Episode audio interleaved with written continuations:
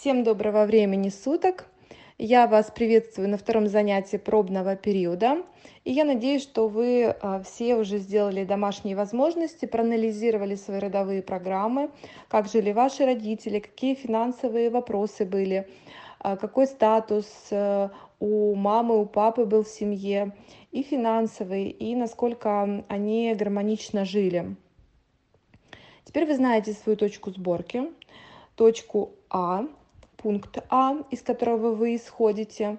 Кто-то, возможно, погрустил немножко, ну, кто-то испугался, что делать, боже мой. А, и с пониманием, что эти родовые программы повторяются, и с ними нужно что-то делать, иначе мы просто повторим судьбу своих родителей. Потому что я в какой-то момент четко это отследила у себя. Если не работать над собой, то мы четко приходим туда, куда пришли наши родители это сто процентов. И вот в какой-то момент жизни я тоже заметила за собой такую тенденцию. Я полностью повторила судьбу мамы. И в тот момент сказала, стоп, стоп, стоп, стоп, стоп, стоп.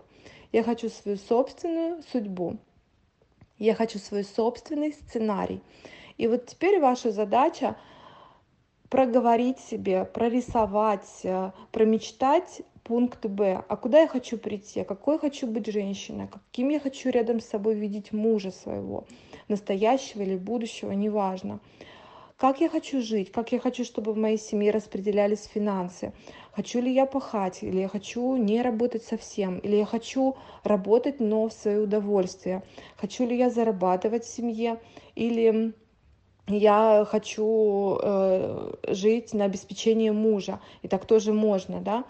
И э, здесь уже ваш креатив, э, ваше желание, ваша фантазия будет работать. И просто нужно осознать, что несмотря на то, как жили мои родители, я могу построить свою собственную судьбу, свой собственный сценарий в своей семье.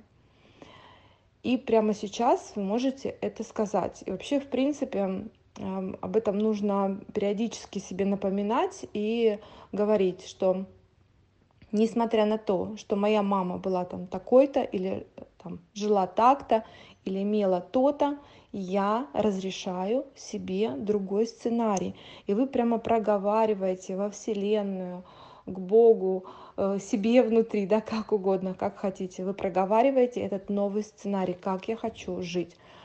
Потому что многие девочки и хотят так жить, как родители. То есть мы привыкли так, да, и девушка может выйти замуж с четким ощущением, что я сама, я все должна делать сама, я должна сама зарабатывать, я должна обеспечивать семью. И этот сценарий она сама себе уже нарисовала. То есть она согласилась с этим, ей это нравится. То же самое молодой человек. Он может хотеть, чтобы его жена зарабатывала. И зарабатывала много. И он будет гнать, соответственно, ее на работу, будет нервничать, если она долго задерживается в декретном отпуске и так далее.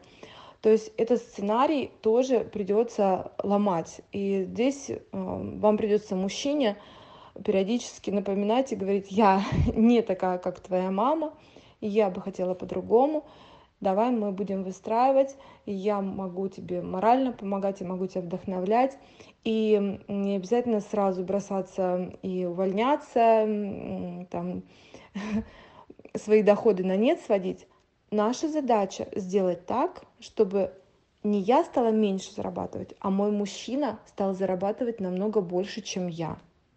Почувствуйте разницу. Вы можете остаться в том же статусе абсолютно, даже если вы бизнес-леди и вы зарабатываете очень хорошо, то ваша задача сделать так, чтобы ваш мужчина, ваш муж зарабатывал в разы больше, чем вы.